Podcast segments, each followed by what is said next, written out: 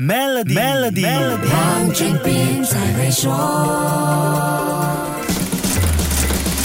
你好，我是黄俊斌。上集说了，美国股市当前的 Magnificent Seven 七大科技股 Microsoft、Apple、Nvidia、Alphabet、Amazon、Meta 和 Tesla 市值凌驾全球股市。从这七只科技大股在市值最高公司排行榜上的排名，我们能看到一个端倪，那就是 AI 主题。但是这跟市场和风险有什么关系呢？去年年初全球经济前景并不好，但美国股市的表现却非常出色，主要集中在 Magnificent Seven 身上。这七大科技股在2023年一共取得了107%的惊人回报率，远远超越美国股市的整体回报率。火热2023一整年的 AI 主题和美联储在下半年降息的预期，给美国股市，尤其是 Magnificent Seven 带来很大的推动作用。但很显然的，市场过于关注 AI 主题了。德意志银行分析师 Jimmy Reed 认为，这种太集中的状况令人担忧，对美国股市和全球市场都有潜在风险。美国股市目前这样的集中程度，跟1929年和2000年的股市集中状况很接近，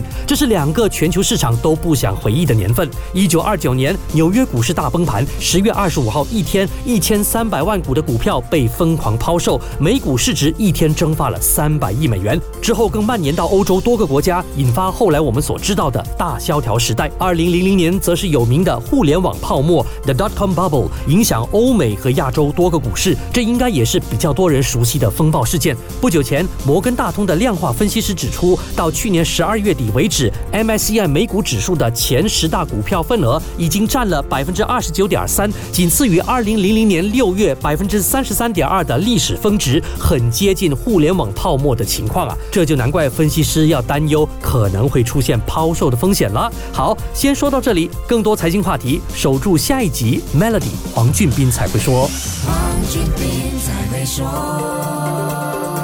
通过 Maybank My Impact SME Hub 做出可持续的商业选择，在全球供应链中蓬勃发展并赢得合同。详情请查看 maybank2u.com.my/smehub。